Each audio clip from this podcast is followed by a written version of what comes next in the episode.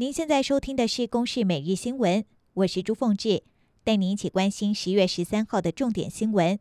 来关心中国官媒央视在播出李梦居道歉影片之后，昨天晚间在黄金时段的节目里，再度声称曾经担任前民进党主席卓荣泰助理的郑宇钦是台湾间谍，并在国外打探以及丑化抹黑中国。对此，卓荣泰在脸书表示，从来没有这个助理，过去也不认识这个人。但他仍然希望中共尊重基本人权，切勿侵犯人身自由。来听郑宇清在影片中的自白。其实我是可以理解中国大陆政府的心情，因为没有一个国家能够容许有人在主张分裂国土，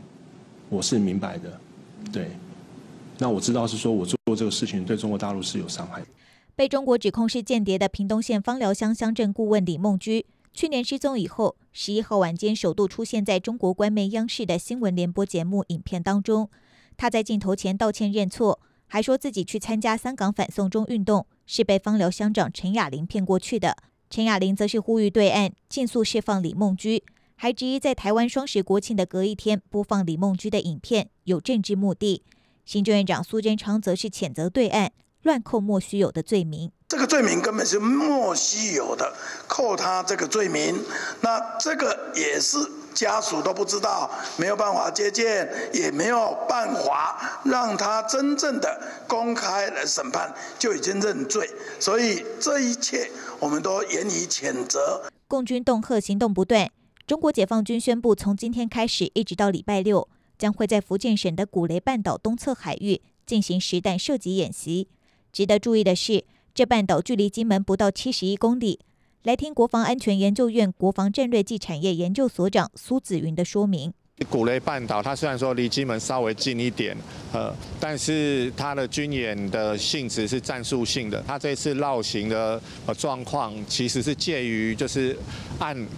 陆地跟海洋之间，所以预判这次空警五百它绕行是做一个就是技术性的一个调教。台南铁路地下化东一案最后两户待拆户黄春香和陈志晓的家园，铁道局原本预定今天零点就要同步强拆两家，但后来又改为清晨六点。今天凌晨三点多封路和前来声援的民众发生多次推挤冲突。不过就在稍早六点一到宣布拆迁命令之后，陈志晓的家园就正式走入历史。不过黄春香的家因为声援者占据客厅，被强制抬离之后，又回到现场继续抗议。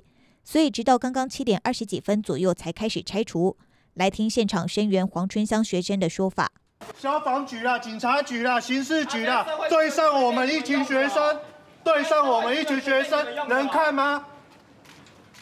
盾牌困子对学生，凌晨三点封路，什么意思？二零二零年的诺贝尔经济学奖由美国史丹佛大学两位专研拍卖理论和出价策略的学者保罗·米古龙和罗伯·威尔森共同获得。两个人都曾经受邀来台，米古龙指导论文，威尔森则为知名大型企业执行专案计划。